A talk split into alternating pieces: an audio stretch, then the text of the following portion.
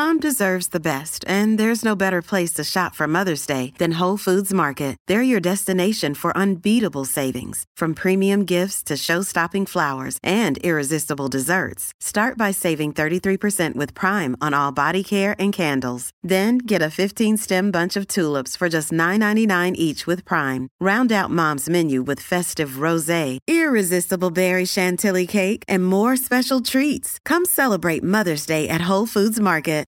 Evernorth Health Services, we believe costs shouldn't get in the way of life-changing care, and we're doing everything in our power to make it possible. Behavioral health solutions that also keep your projections at their best? It's possible. Pharmacy benefits that benefit your bottom line? It's possible. Complex specialty care that cares about your ROI? It's possible. Because we're already doing it. All while saving businesses billions. That's Wonder made possible.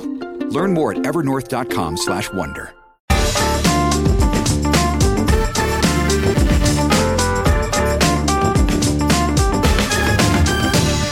Salutations and face front true believer. Welcome to the bunker with me, Andrew Harrison. It won't have escaped the notice of regular listeners to the podcast that the Marvel Universe is a big deal for many of us here. The 23 Marvel movies are responsible for $22.6 billion of box office and six of the 20 highest grosses of all time. They are, by some distance, the biggest pop cultural phenomenon of the 21st century. But is their enormous success dependent upon something rather deeper than worldwide marketing and character recognition? Comics geeks like me love to say that they're a modern mythology, but are they? Do they conform to the rules of the classics? Robert Eaglestone is a professor of contemporary literature and thought at Royal Holloway, University of London. And like me, he is a confirmed Marvelite.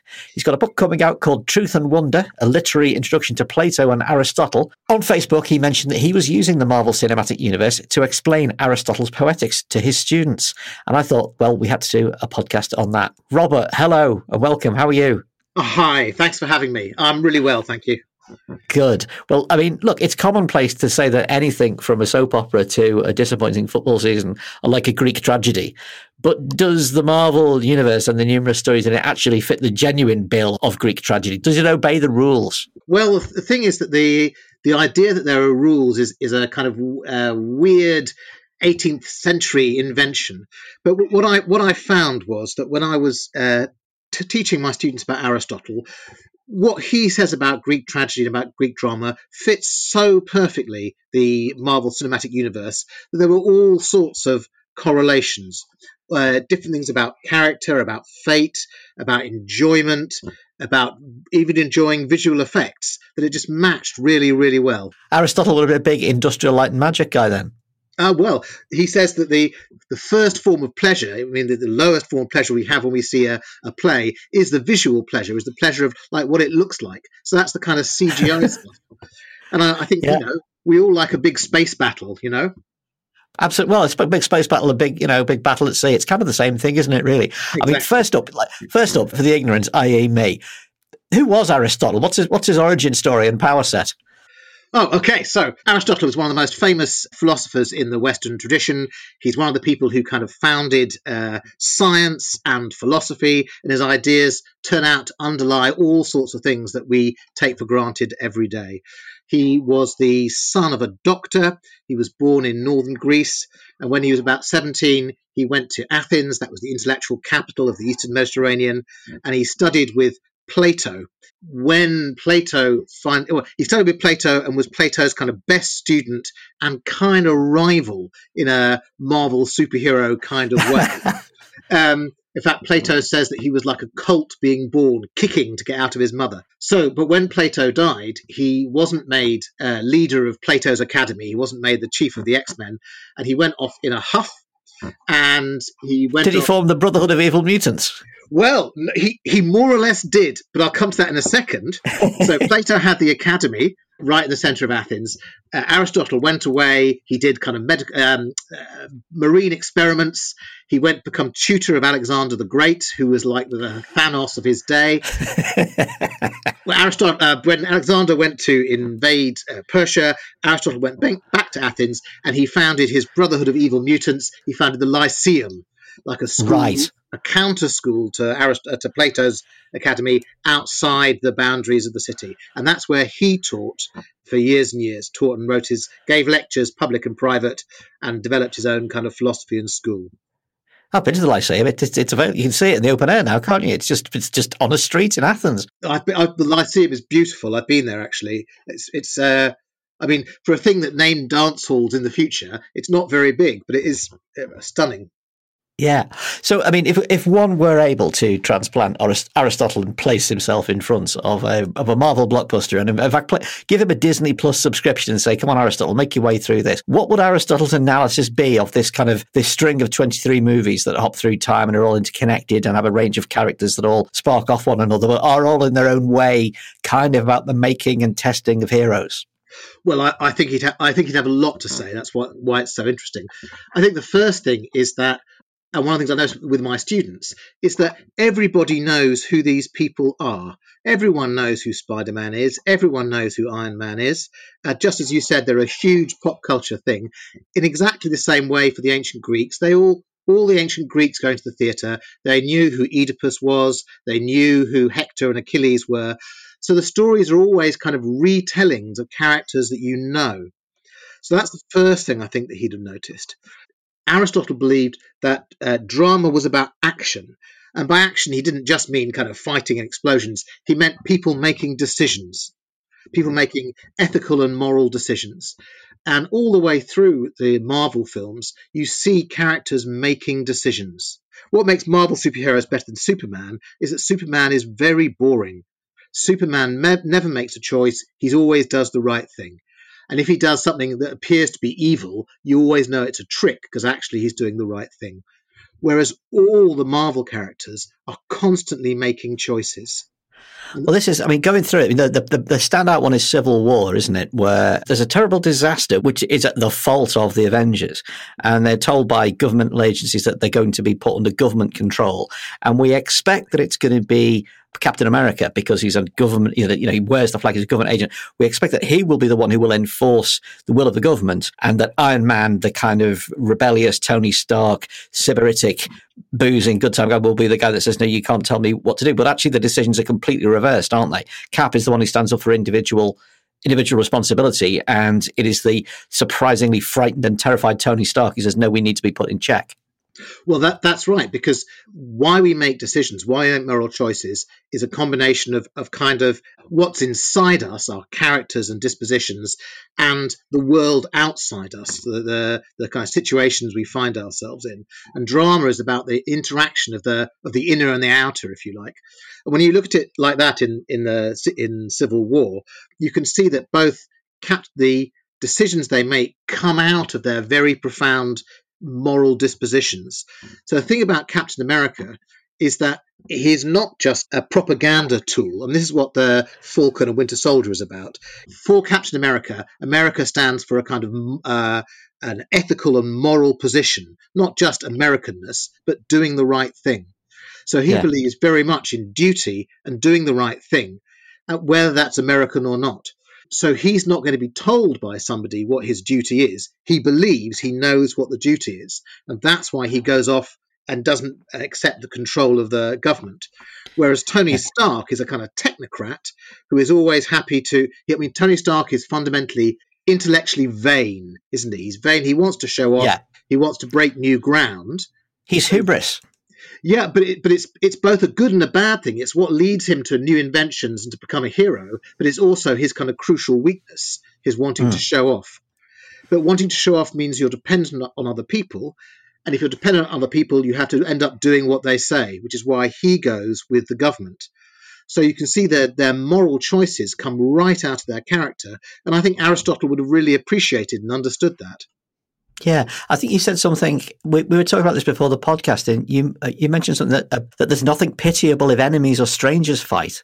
So players should focus on relationships, brother with brother, son and father, and you know the the, the idea that two friends should fall apart so tragically and catastrophically is is really fulfilling and really kind of you know, just extremely appealing to an audience. Oh yes, that's another thing that I that actually I really having talked about Aristotle with my students, it's one of the things that I really noticed in the MCU is that the really crucial fights are not between like the goodies and the baddies. I mean, that's kind of really obvious. That's Superman fights uh, evil monsters. The really yeah. interesting fights are when they fight between each other. I mean, that's real mm. drama. That's like heroes fighting each other, brothers fighting each other. And in fact, the, the more you look at the uh, MCU, the more you see it's the internal conflict that is really where the drama comes from. Yeah, and in, in Civil War, you actually see pretty much every character. Firstly, they're, they're subdivided into two groups, aren't they? Essentially, yeah. you've got who, it, and, and, which is a great marketing tool for a movie anyway. Whose side are you on? But we essentially see every character fight every other character individually, and every little interaction, every little fight is based in character. It reveals who they are and what their disposition is, and then there's, there's, there's the great bit where Spider-Man, who's a teenager, he's fighting with the Falcon, I think. And it's not so much the fact that he's fighting with him, he's really annoying the Falcon because of his constant wisecracking and his inability to take this incredibly serious situation seriously. And I just love that as a, as a kind of character juxtaposition thing. Yeah. So w- when it, when they call them action movies, in the Marvel case, it doesn't just mean explosions and fighting. It means they are about what actions people choose, and the and the choosing yeah. reveals their character. I mean, that's one of the reasons whatever you think about superheroes, you know, I, I love superheroes, but whatever you think about them, they are incredibly well crafted works of art. And that's again one of the things that Aristotle says. He says that the, our first kind of pleasure is the the special effects, the what it looks like. The second is admiring the kind of craft of it. Exactly as you've just said, every interaction, uh, every bit of conversation is character revealing, is action revealing, and is you you ha- you can only admire the, the the writer's craft in putting it all together. But but I think there's something really important that, that is the third form of pleasure, if you like, that Aristotle talks about, which is the feeling of it starts in in catharsis. So mm. the the bit that I um that my students talked about a lot and I think is very moving is when Captain America is fighting Thanos in Endgame and he's knocked down, he's knocked down again and again and again, and he keeps getting up. And yeah. everybody is kind of welling up. And I remember I seeing at the cinema people kind of moaning and really upset. And then, of course, there's the return of all the heroes, and you have this amazing kind of outpouring of emotion, this kind of catharsis. Yeah. And what Aristotle says about that is that the catharsis is is um, our responses through pity and fear, but catharsis is, a way of of and it sounds very boring, but learning. That's how we come mm. to understand things about ourselves and about the world. So our third form of enjoyment is exactly what we're doing now: is thinking about and understanding and responding to the the Marvel superhero films you know, with not just with our eyes enjoying the, uh, the visual or admiring the plot, but thinking about it, about how it shapes us and moves us. There's interplay between the really, really geeky sort of, you know, comic book guy detail, such as the fact that, you know, Cap, Cap is able to pick up the hammer, yeah. which means, you know, finally, you know, he's worthy. But that's not just a bit of comic book minutiae. That's not just the, the magical rules of the magical game. It shows you a moral kind of it, well, it reveals a moral aspect of him, does it? It's not even moral. It was there the whole time, Absolutely. but it's taken this kind of path for it to be, to be, uh, you know, to be brought to the fore. I wanted to ask you though about you talk about, you talk about the end of Endgame. There, the, the, the other incredibly powerful moment in the whole cycle is the is uh, the end of Infinity War, effectively the end of Part One, where the heroes lose comprehensively yeah. and half of the heroes die. And that does it, you know, we've got a generation of people under the age of, of 20 now who are scarred by Spider Man dissolving into, uh, yeah. into dust and apologizing as he dies. Is there, a, is there an Aristotelian dimension to that? Oh, I, I think absolutely. So I talked earlier on about the state of the external world. So one of the things that tragedy is about for Aristotle is our interaction with what happens to us how we cope with it, and how the the things that happen to us can deform our character. Okay, so think about hmm. Tony Stark at the beginning of Endgame. He's oh, uh, all the way through. Actually, he is kind of his character is deformed by the things that have happened to him. Okay, and yeah. that's one of the things that tragedy is about. Um, and you can see it with the Winter Soldier on TV at the moment. He's responding to the things that have shaped and formed him. So this is absolutely the the real the kind of stuff of tragedy is our how we respond to our circumstances and how we either let it or don't let it shape or, or deform our character. And again, that's about that thing about catharsis, pity and fear, and understanding, you know, our limits in the world. Because one of the other things about the superheroes in those films is that they are, I mean, they're better than us, of course they are, but they're also quite like us. They're not Hmm. perfect like uh, like gods or like Superman, but we can recognize their flaws. So we know that, for example, Thor. I mean, a bit that I find very moving is when Thor meets his mum Yes. in the the, the time heist. Yeah, she's dead. And he has to go back in time to perform one of the tasks to, to, to you know, to get the Infinity Gems. And he runs into his mother. Yeah, uh, and you know he's he's really moved by that. And after all, you know, mourning is is part of what it is to to be a human being. And we see this kind of incredible moment where he's mourning his mum, and yet his mum is there, and he's kind of confused. And and like Thor is a great, big, strong, amazing man, and yet we see all his weakness. I mean, he Hmm. runs away during that task, doesn't he? And uh, Yeah. Rocket Raccoon has to get him back on track. And we see him not wanting to do his job, and we see all his flaws and weaknesses. And haven't we, after all, haven't we all, when we've fucked up and when we've messed up and done something wrong, don't we want to kind of sit and drink beer and play on our PlayStations for a while? That's a Hmm. very kind of human thing. Uh, it's interesting, actually, you know, the fact that also that Tony Stark also meets his dad on the time heist. Where we, you, you, it's almost like they're making the rounds of the underworld, meeting the deceased and learning from them. Because you know the whole Iron Man arc is how a horrible, self-interested dick becomes through experience and adversity and failure the kind of guy who'll sacrifice his life. That's a great point. I hadn't thought about it being uh, like a trip through the underworld, but that is exactly right, isn't it? They're meeting Mm. the dead people from the past and they give them advice, just like in Homeric epics. They meet the dead Mm. and the dead tell them things exactly as you say. I hadn't thought about that at all. That's a really great point.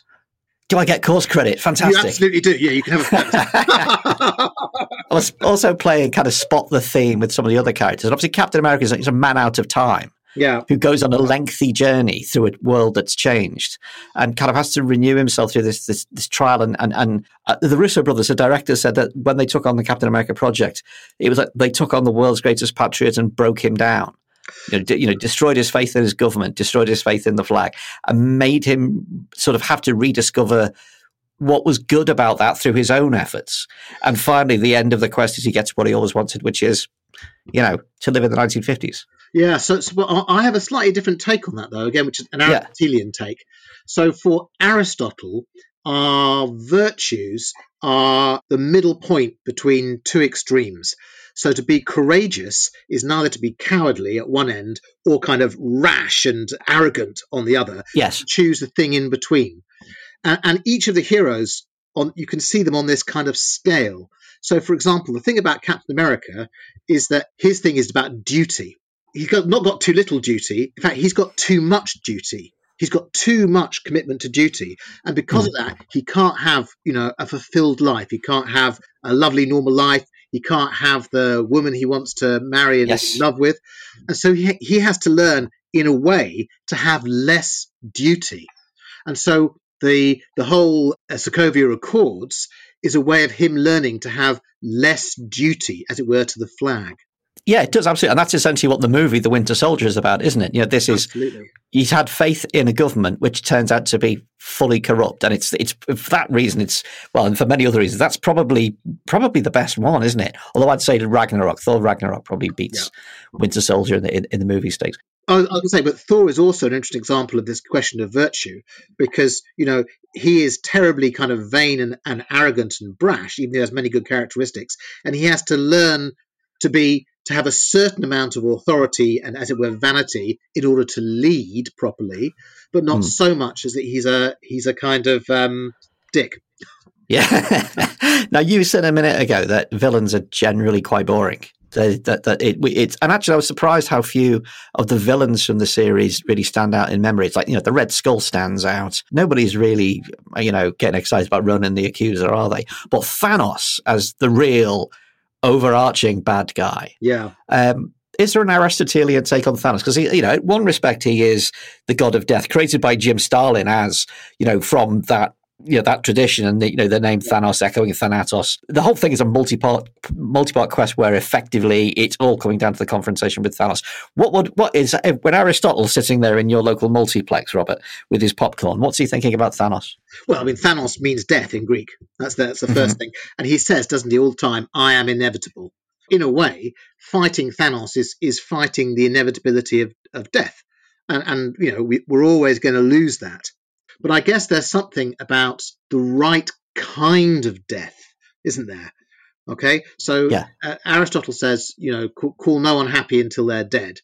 Okay, and what he means by that is that you know no, no one knows what happens in life. You might be King Priam of Troy and suddenly find your city and sons uh, all uh, killed and taken away from you. There's also a sense because we are mortal, we have got to face up to our own deaths and we have got to come to terms with them. It sounds a funny way of saying it, but in as happy a way as possible. And I guess yeah. the thing about Thanos is that he is taking, a, although he is inevitable, he is taking away that possibility from people, isn't he? With, with, with the snap. I mean, that's why, as it were, Stark's death right at the end is kind of be- is kind of beautiful, and we're kind of okay with it, and it's mourned properly. But as you say, the traumatic being turned to dust, which looks rather prophetic now in the pandemic, doesn't it? The, mm, yeah. the, the being turned to dust is a traumatic, sort of unhappy way to die, if you see what I mean. We could do this all day. There's a couple more things I want to I want to just like tick on tick the box on. One death that the audience was kind of angry about, or some of the audience was angry about, was the death of the Black Widow. Yeah. Who kind of sacrifices herself in order to save Hawkeye, who she has this kind of you know platonic friendship. You know, it's a very in, intense partnership, and she is cast relatively early on as a barren woman. She can't have kids, and this this, this I thought would play really well in Epidavros in the in ancient times, but doesn't really play very well now. I mean, the idea that because a woman won't have children or can't have children, she's somehow damaged and not really a woman, doesn't play so well today. Again, what would Aristotle make of the Black Widow story? Well, that that's a that's a that's a really great question. I mean, I, I when I first saw that, I thought that in order to make the stakes high, they have got to finally kill some of the characters. Hmm. But I think Aristotle would say that is quite cruel and reveal some of the cruelties in Aristotle and some of the differences between us and him, if you like.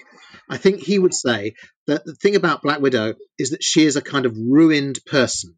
So her barrenness is a, a, symptom of the terrible trauma and suffering she had growing up as a kind of a trainee secret agent, and the fact that she is kind of a, a, a broken person. And as a broken person, she could never achieve the kind of happiness and full, uh, fulfillment that Captain America can. And so, in a way, her sacrificing herself in death is, is the best thing that she can do. Now, that reveals a very cruel sense in Aristotle of you know who gets to be happy and flourish and who doesn't, and a sense very different from our sense. There's several thousand years before feminism turns up, Aristotle. Yeah, so, but, but it's, but it's not. I'm afraid with Aristotle, it's not just about feminism. It's about all sorts of people. Another difference is about um, enslaved people. I mean, Aristotle very famously wrote a defense of, of enslaving people and he thought that if you were enslaved, you were a slavish person. Well, I suppose what we could do is we could sit Aristotle down and say, now you need to watch WandaVision because here is a person, here's a broken person who remakes herself and her world, firstly, out of grief and trauma, you know, and, and, her inability to accept what's happened to her. And then as a kind of form of triumph. And I, I, was sort of thinking of trying to put my ancient Greek head on. And the idea of the story of a witch bewitched just seems really quite fascinating. It is the sort of thing you could imagine. The, the idea that uh, you know a young witch is herself bewitched and is herself set against her own interest and breaks out of it through her own growing choices. Well, can choices go? I don't know. Out of her own growing abilities and understanding of self. Oh yeah. So uh, without wanting to get carried away, I, I loved WandaVision, but I, I felt yeah. it was I felt it was much more. Um, please don't shout at me. It was much more platonic because it was exactly okay. about, it was exactly about her movement from ignorance and delusion as it were, out of the cave of that. out of the cave. There's literally a cave in it as well. There yeah, is literally, literally, a cave. That's right. And the TV shadows is like the shadows on the cave wall, which deludes us all. Okay. So it's her self delusion. And she climbed out of that into understanding what the reality was. So I saw that right. as a, a kind of a, a, a, platonic story of moving from illusion to reality, from ignorance to knowledge. And when she had the knowledge, as, as it is for Plato, she sort of became who she was. She became herself. Because Plato, everyone always says Plato hates art and so on. What Plato hates is us not being ourselves. And we're full of delusions and lies. By coming out of the cave and achieving knowledge, we become more fully ourselves. And that's what happens to Wanda, I think. Robert, this has been fantastically interesting. I have one final question for you. Does all this mean that Stan Lee and Jack Kirby and Steve Ditko are the equals of Aristotle in their understanding of the human spirit, soul, and journey? I love Stan Lee and I love Steve Ditko and I love I love Marvel. I think not. I think, but I think there are two really interesting things. The first is, of course, they're play, they're interested in actions. They're interested in people's choices. Okay, and they're interested mm-hmm. in creating these big characters that are that do things or choose to do things or not to do things. And once you start doing that, you're in kind of Aristotle Greek tragedy world. But the other thing I think is really interesting, and you'll have to excuse me for doing a bit of um, talking about my own neck of the woods, is that in the 40s and 50s and 60s, all sorts of academics were writing Aristotelian kinds of literary criticism. And that writing went on to influence people like Robert McKee and the people who, it's a great film script writing guru, and the people who came to write films. Mm-hmm. So we're seeing now in the this the craft of film writing, the outpouring of intellectual work by boring academics in libraries about Aristotle. Yeah, that it's kind of devolved down to them through numerous different sources. The way that pop culture works is that pe- people do what feels right and feels like the right thing, but maybe they don't know why it feels right. And at root are all these things that you've discussed, which it are the moral quality of the character evincing itself through action. It's dead interesting. It is. Uh, Okay, I was going to say one more thing about about pleasure, which is a thing that people are often snooty about the the comics and Marvel films, but in fact, the, the pleasure they give is not just the special effects and the, the the tension of the plot, but is also in the discussion and thinking about what they mean, and that's part yeah. of the pleasure. And the fact they have that huge reach that you began with is a sign that, that that they are achieving something and helping people think about what it is to be today.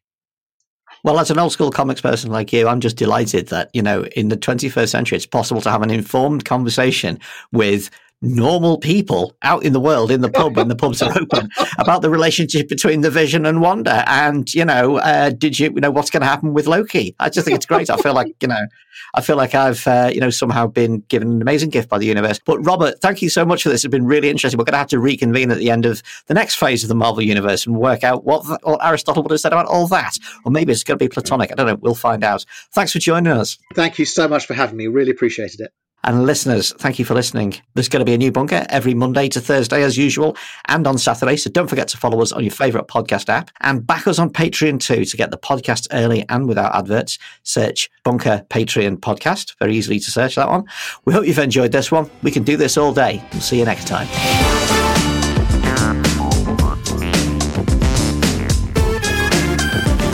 The Bunker Daily was produced and presented by Andrew Harrison. The assistant producers were Jacob Archbold and Jelena Sofronijevic, and audio production was by me, Alex Rees. Theme tune by Kenny Dickinson.